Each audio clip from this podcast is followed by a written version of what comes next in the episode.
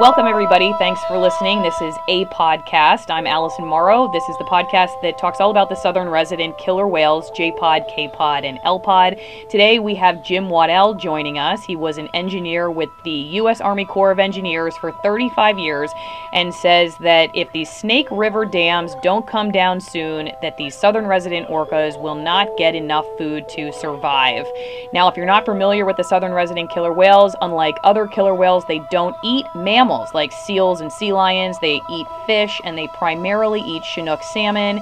There's an argument mounting among the public, among scientists, among whale experts that the dams on the Snake River are the main stronghold that are strangling the recovery of Chinook salmon necessary for the recovery of the whales.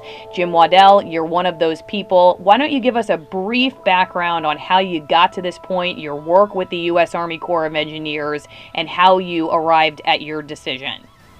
Sure, Allison. Um, uh, basically, I've worked at every level, started off in the field, and worked my way up through the Corps of Engineers at various levels, and ended up and ended up in Washington D.C.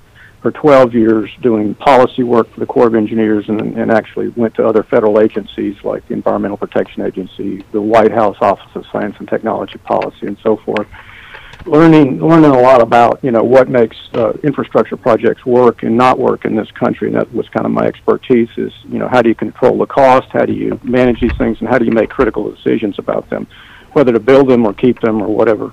Now, in the course of my career, I ended up being posted to Walla Walla District in eastern Washington, where I was the deputy district engineer for programs. That's the senior civilian position in the district and at the time I got there, we were just uh, the district was sort of in the 80 percentile stage of completing these what we call the Lower Snake feasibility study and environmental impact statement. And so I was involved in reading that report and making comment on it and asking a lot of questions because I was seeing a lot of bias going on within the district, and that's typical. And that's one of the things that, that my experience in Washington D.C. taught me is that the regional people, district people, are going to protect their projects. It's just the culture of the Corps, of Engineers, and it's just standard the way they do it. You know, standard policy for these guys almost. But it's not consistent with the Corps of Engineers policy that a project should not be built or continued to be operated if it's losing money. And so that's what was the suspicion about the Lower Snake dams ever since 1947 when the Corps of Engineers ginned up phony economic benefits to justify them to Congress and and it's kind of like the old adage: a bad project doesn't get better with age. And so these dams have been legendary in the Corps of Engineers as being losers. And so when I got to Walla Walla, and lo and behold, we got a study here and economic valuations and so forth that are that are really squirrely looking stuff. You know, when you look at the numbers, say, how did you guys get these numbers? And you don't get good answers and so forth like that. Anyway, so at Walla Walla, we were uh, coming into a decision standpoint, and it was clear to me that the biology was very clear, and I had a very good biologist basically write a paper for me that says we got to breach the dams is the only way to recover salmon. And so, um, in my opinion, the economics was while I didn't have the time uh, in the basically to get underneath all the questions in the economics, it was definitely suspicious looking. The conclusions we were making was that the the, the economics of the dams was such that if you breached them, eastern Washington would, you know, basically be in trouble. And that's really not true. It wasn't then, and it isn't now. Anyway, the decision was, um, um, you know, was not, you know, even though I was saying we need to breach the dams or at least pursue with um, planning for breaching, that did not happen. And the, uh, the course of action that the Corps took was to basically add improvements to the dams themselves in terms of passage for small salmon, um, instead of breaching or doing nothing. And actually, it was uh, our own biologist said that doing nothing was better than doing any more fixes to the dams. Nevertheless, at uh, an estimated price of 200 million, we went ahead with that decision. Um, and here we are 17 years later after that environmental impact statement was signed on that decision, and we've spent nearly a billion dollars on those four dams and have gained nothing in salmon recovery in terms of um, abundance numbers, that's return, nor the survival rates of the uh, endangered or hatchery fish that are in in the river. So that's sort of the background that got me to um, to the point of um, you know, today, and, and I retired from the Corps of Engineers in uh, about 2009, moved to Port Angeles, and just through an accident of just coincidence, I happened to be at a um, um, a seminar on the Elwha Dam removal and heard people, environmental groups, talking about the uh, Snake River dams, which I knew a lot about, of course, and uh, mentioning that they were killing salmon, true, and but they probably would never be breached because of their economic value. And, and at that point, I stood up and walked to the front of the auditorium and grabbed the mic and said, "That's not true." And um, you know, and basically said the dams were a travesty, and people weren't reading the reports. And had they read them, you know, these environmental groups especially had read these reports and really acted on them instead of um, you know, well, they were suing in court on a biological opinion, but that wasn't getting them anywhere. But the point I made uh, was that the dam should be breached, and that what I didn't realize I was being filmed by a Patagonia crew, which put me in the movie Damnation, a documentary about these dams, and that got me re-engaged. And so here I am, 10,000 hours later of research, and you know, and, and it's you know absolutely clear that neither the economics nor the biology um, support keeping these four dams, and the policies are in place as well um, that would allow the Corps of Engineers to breach the dams very rapidly in a matter of months, not years and years that people keep telling each other that, that you know you can't reach dams well anytime soon. It takes ten years, and that's just absolutely not true. So that's kind of my background that got me to the point now where we're talking on the phone. There are arguments that the dams provide transportation for wheat, for instance, or clean power. You're saying no no positive benefits of these dams exist at all or that the cost benefit analysis is not balanced or do you just say no there's like there's zero reason for these dams to exist at all? Well the answer just to start from the top is the economic value of the dams. Uh, we've had economic economists look at this very carefully and, and, and review the, the original work the corps did on the economics and found that the keeping the dams generates a benefit of only 15 cents on the dollar. So every dollar the taxpayers and ratepayers put in the dams, they get 15 cents back. So okay, you could say there's 15 cents to the dollar value. When compared to breaching the dams, which generates anywhere from four to twenty dollars per you know investment dollar, and the reason that is, and this is might be the biggest economic question and driver that people have, is the the value of the hydropower generated by these dams Yes, they generate power, but there's two things, at least two things to keep in mind about this. One, these dams are about twice as expensive as some of their, their better cousins on the, on the Columbia River, like Grand Coulee or Chief Joseph, which are producing power at a reasonable cost. Snake River dams don't. They're like twice as much in terms of cost. The other thing, even probably a bigger issue, is the fact that there there's been a surplus of hydropower in the Pacific Northwest for decades. Um, but Bonneville Power is the market. They're the ones that market the power from the dams and sell it to people, the public utility districts. They've had so much surplus power, they've been selling it to California for a long time, many, you know, probably 20 or 30 years. Now, they that was working until about seven or eight years ago, and so that meant that Bonneville was making money off those surplus sales, and that was keeping our power rates low in the Pacific Northwest. However, about seven or eight years ago, because of market shifts in the industry, and what I mean by that is, one, demand in the Pacific Northwest was staying low because of conservation efforts. Two, wind was coming on in a big way, uh, like 7,000 megawatts of wind in the Bonneville Power Authority area that was on the grid. And so, and compare that to a thousand or you know, a thousand megawatts of production on the lower snake dams, you can see you're starting to get an imbalance of, of a lot more power. The other thing was California put on oh, something like uh, six or seven thousand megawatts of solar power in in the last was nine thousand megawatts in the last six years. And so these things are reshaping the, the power markets, and it, what it means is that the surplus power is no longer, it's being sold at a loss. And at times, we're paying California up to $22 a megawatt hour to take that power. So that has created a huge um, cash flow problem for Bonneville. They have probably lost $900 million in the last two or three years. They're projecting to the United States Congress, the budget office is there, that they'll lose, they're going to have to borrow 600 million per year from the U.S. Treasury for the next two years or three years to make up for these losses. Um, and the problem is that the Treasury is only going to let them borrow so much, and then that, that's it. No more borrowing, and then they're in a situation where the lights will go out in Seattle because you can't keep up a system where you're losing six hundred million dollars a year. So that's so the, the the answer, the short answer is is that you do not need the power from the lower Snake Dam. So you could shut all those dams down, and nobody would make, know the difference. And in in according to the numbers, your power rates would actually go down a little bit. Um, and so that's that's the fundamental economic driver for the Snake River dams. Now, yes, there is transportation of barges. It's primarily wheat this, these days. Everything else is pretty much shifted off the river, and and grain itself is down too substantially over the last 20 years, primarily because farmers, you know, these are pretty smart guys. You know, they figure out okay, which which is the cheapest way, and they're learning that they have been learning for 15 or 20 years that rail is the cheapest way now in almost all cases.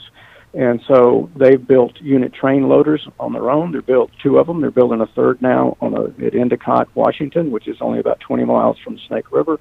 So this is further drawing wheat off the river. And so here you have a river system that farmers are sort of starting to abandon. It also has an upgraded rail line all the way down the river. So all the grain elevators along the river now that put wheat onto barges can easily put it onto rails into, into an upgraded rail system. So that's no longer an issue either. So those are the two big economic issues that um, that you know basically point to the fact that there isn't much economic value. And the third might be that people say, well, we get some irrigation off one of the uh, reservoirs, but that's easy to fix. That fix is about twenty million dollars, um, and so that's not hard to take care of either. So it's obviously very clear to you. I know the dams have been embroiled in a lawsuit for many years. Judge keeps saying you guys got to go back to the drawing board and figure out how to stop killing fish. You got to this slide or this whatever is not working.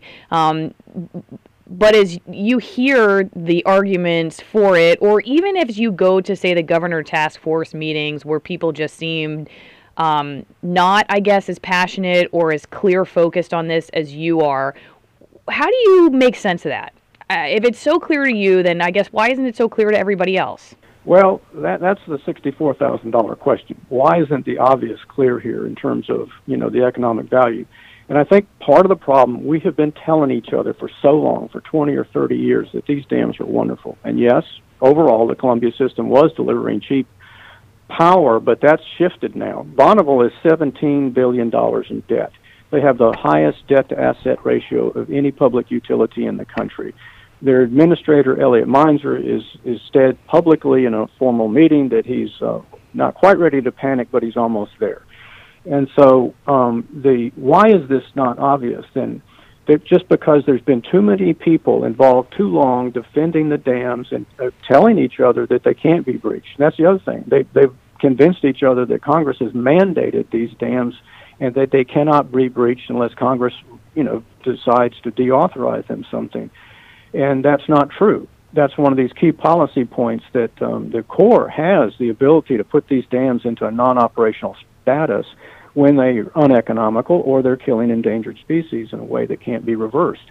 And so the um, um, so the, the the means to do this, we call it, is really clear. But people have convinced themselves for so long, oh, it takes too long. You've got to go to Congress and on and on and on. So let's just keep studying this stuff because we're making a lot of money studying it. We've been litigating, and they've been winning five court cases for the last 18 years. Well, we're the, you know those environmental groups litigating say, "Wow, look a great job we're doing," and and they get their fees paid for by the federal government each time they win. So that just keeps perpetuating this machine of integrated interests that have learned to live and, and be comfortable keeping these dams and, and arguing over them. Um, there's money being made in that, whether you're a lobbyist or a lawyer or a studier or whatever. And so we just keep seeing that going on, and I think that's just an intractable kind of you know thing that you have to break through. And the only kind of people that can break through it is like leaders, like the generals in the Corps of Engineers. They can make this decision. Governor Inslee pushing on those generals and say, "Do it." Inslee doesn't have the authority, but he certainly these dams are causing great pain to his state and the orcas and the salmon and so forth and the ratepayers. Tell them, tell this Corps of Engineers you want the dams breached. Same with Senator Murray and Cantwell and so forth. Um, they can be saying the same thing. We don't need authorization from them, but they need to kick the Corps. um, or the White House, um, or somebody else in Washington that you know has a stake in this, like the Secretary of Energy with Bonneville Power Authority. So it, it it's amazing, and I certainly heard it firsthand in the task force meetings. I went to all of them, and it was really um, pro- it's just awful to hear people that were supposedly experts talking about these dams and saying the most ridiculous things that had no truth whatsoever to them. In, in many cases, not all cases, and people agreeing and say, "Oh, wow, I guess I, guess you're right. Yeah, and we can't do it then, you know, because the sediment's going to kill all the fish, or the um, you know, one thing after another, or the roads are all going to collapse into the river, and you know, and even quoting stuff about the Columbia River that's not even in. I mean, you got the rivers mixed up. So um, it really is um, a, a farce of you know what's going on there in terms of the people sitting around that table. Um, you know, and even though I was allowed to give them a seven-minute briefing and a two-hour webinar on this on the day on breaching and why it could be done and how it be, be done, uh, nobody paid attention to that on the Orca task force. They didn't pay attention to Ken Balcomb telling them the same thing. They just talked to each other, and, and off they went into this law law discussion about, oh well, we we don't we can't breach these dams. Um, or the other problem is they're assuming that it's their job to figure out whether the Corps can breach these dams or not for economic reasons or policy reasons. That's not their problem. Our problem in the state of Washington is these dams are killing the Chinook they're killing the orcas that eat those Chinook, and they're going to cause our rate, our power rates to go through the ceiling here, you know, in the next year or two. That's enough for the governor to say, I don't care, Corps, how you get it done, just get it done. And if you have to go to Congress, well, fine, go to Congress, but we need it done now. And we're not talking two or three or four years from now. We're talking this year. It's something that's got to be done, or we're going to lose these Chinook. Okay, so Jim, say say we get on board with everything that you've said and laid out your case very well. What about folks who say even if you take down the dams, it's still going to take several years for there to be enough salmon stock to sustain the southern resident killer whales? Or what about the predators like uh, sea lions and seals? Or what about toxins when the fish sure. make it out? I mean, what's your response to that? Okay, it's simple. Um, these four dams kill eight, about eight million, or at least eight million Chinook, juvenile Chinook every year. And so when you start breaching these dams, each one of them is kills roughly two million. So you save two million smolts that half of which are going to get out into the ocean and grow up in 14 months later into fish big enough for orcas to eat and fishermen to take. And so nothing can put more fish into the system quicker than that. And so, you know, you, you can't get hatcheries ramped up that quick. You can't do habitat work. It takes decades to get a lot of fish back. And so even with uh, like uh, seal, sea lion predation in the Columbia estuary, which is about 10,000 salmon a year. You, that, you can, with, if you put a, a couple hundred thousand fish out there, Chinook, well, that's plenty for the seals, it's plenty for the orcas, it's plenty for the fishermen. Nothing can achieve those kind of results. And so that's, that I think is the key thing to point out here is that you, you're preventing the death of fish that are already in the system. And so how else? I mean, it just seems logical to me. It's mathematical that that's that's the best solution and it's the quickest solution. I will say that those who are in the category of we should have a seal or sea lion call say that would be the fastest solution. If you killed a bunch of marine mammals, then you'd get rid of the predation issue. Well, sure, okay, yeah, all right. You, you got they're eating 10 million, uh, not 10 million, 10,000 salmon a year, of the seals. Now, if you want to save those 10,000 salmon, you'll have to kill every damn sea lion and seal in the Columbia estuary. You know, and then as soon as you kill them, kill them, more come in. So it's this endless cycle of just killing sea lions, you know, ad infinitum. So number one, number two, you know, you've got these transient whales that are killing seals. I don't know, 250 a day and they're they're capable of you know putting a big dent in the in the population of seals and sea lions as well. So really, what we ought to be letting nature take care of itself here, and and because the transient population is exploding because of the number of seals they can get to and eat. So, um, but again, the simplest thing is just look at the numbers. Um, you know, okay, they take t- uh, ten thousand salmon, breaching one dam will put several hundred thousand back into the ocean. When you see where we've come at this point now with the governor's task force, the recommendations. Do you feel disheartened by spending the amount of time that you've spent talking to the influencers that you've spoken with and seen really nothing change, or do you feel like people are moving in a direction that is more interested in what you're saying? I mean, what's the pulse as you're taking the pulse of, of the Snake River dams as it relates to orca recovery among those decision makers that you are trying to explain this all to? How are they thinking about it now compared to before? Is it all just the same or is it changing? Well, let's start with the Orca Task Force. Um, uh, no, I'm not disheartened because I totally expected them to basically put together a group of people whose sole purpose was to pr- defend the dams and talk about other things, special interests, their own pet projects, or keeping their group of constituents harmed by something the governor's task force may come up with. And certainly that's what we see this big long laundry list of, of stuff that they're going to work on. Of course, dam breaching, immediate dam breaching, the call for Governor Inslee to go to the Corps of Engineers and say something right now is not in there. What they've called for is uh, more spill on the dams, which is not going to recover these fish. People say, well, you can do that right now. Well, sure, but it does not make any damn difference. In fact, it's killing adults for the first time since the 1990s on the Snake River. Um, the the other recommendation is that they do you know, involve, set up a task a task force to do stakeholder analysis in Eastern Washington and talk to farmers and, do, and figure out what their mitigation needs. And that's silly too because it's already been done. The Corps of Engineers did this when I was at Walla Walla. We spent a lot of money talking to these people, stakeholder groups, and so forth, and have come up well, we know what all the mitigation issues are, and we have price tags for them now. In fact, I've my team and working with other engineers and economists have shown that a lot of this mitigation can be done for a lot cheaper than the Corps originally estimated. And so we've ganged all that mitigation cost into the what we call the breach cost that BP Bonneville Power would pay um, to get the breach done. So the task force is really um, has produced nothing. It's it's it, they're going to send a whole bunch of stuff to the Washington legislature, and the legislature is going to have to take money off of something else if they're going to pay for any of this junk. And none of this stuff, you know, it, it's it's some of this stuff is probably good things to do. Okay, fine, but if you don't breach the dams, none of it will matter. You you have to breach the dams in order to save the the orcas. That's the only way to get them Chinook quick enough. And still, it's going to you know over the baseline that we have now, and there and some of them are starving each year based on the baseline of fish we have now in the ocean. Still, it's the quickest thing. 14 months after those fish pass into the ocean, you'll have something, you know, for them to eat.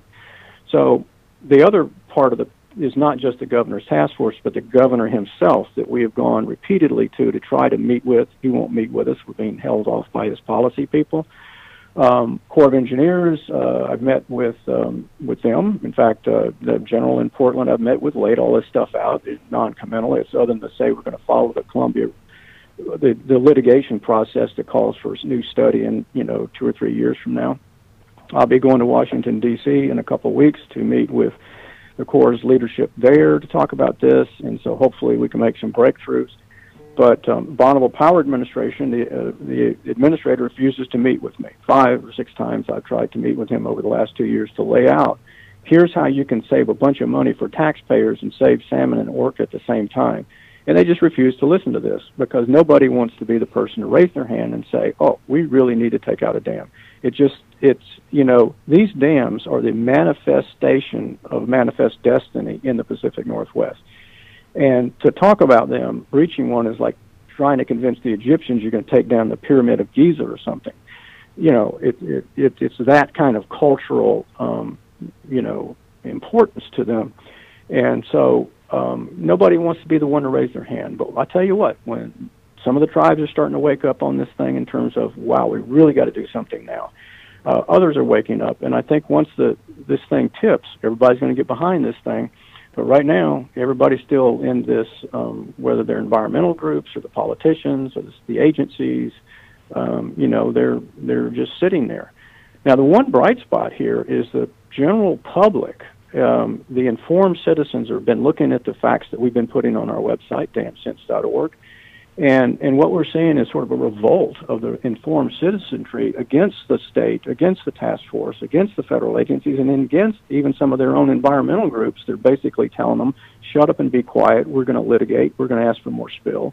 And, and they're getting mad. And so they're protesting. There was a protest in Portland about two or three weeks ago in front of the Corps of Engineers headquarters. And Corps never seen that before. Nobody protests the Corps of Engineers, but now they're seeing it. So that I think is a is a is a sign that this thing we've had enough. Citizens are tired and they're raising up and they're going to fight back. Are you hopeful for the southern resident killer whales? Well, you know, hope is not a method, but yes, I am. Um, uh, I, I think we've we've never been as well positioned to breach these dams as we now because the information historically has never gotten to the leaders in Washington D.C. that needed to know this stuff that's that's what I've been doing, and the Dam Sense folks that help with that to push that information around and get it briefed to leaders and so forth.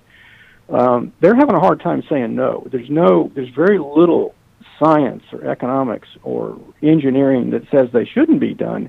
It's just that oh, we believe that we have to wait on the federal judge to look at another EIS. Not true if the the Corps has a responsibility right now to take care of the problem, they're not they don't get a get out of jail free card just because the judge says come back in two or three years with another study.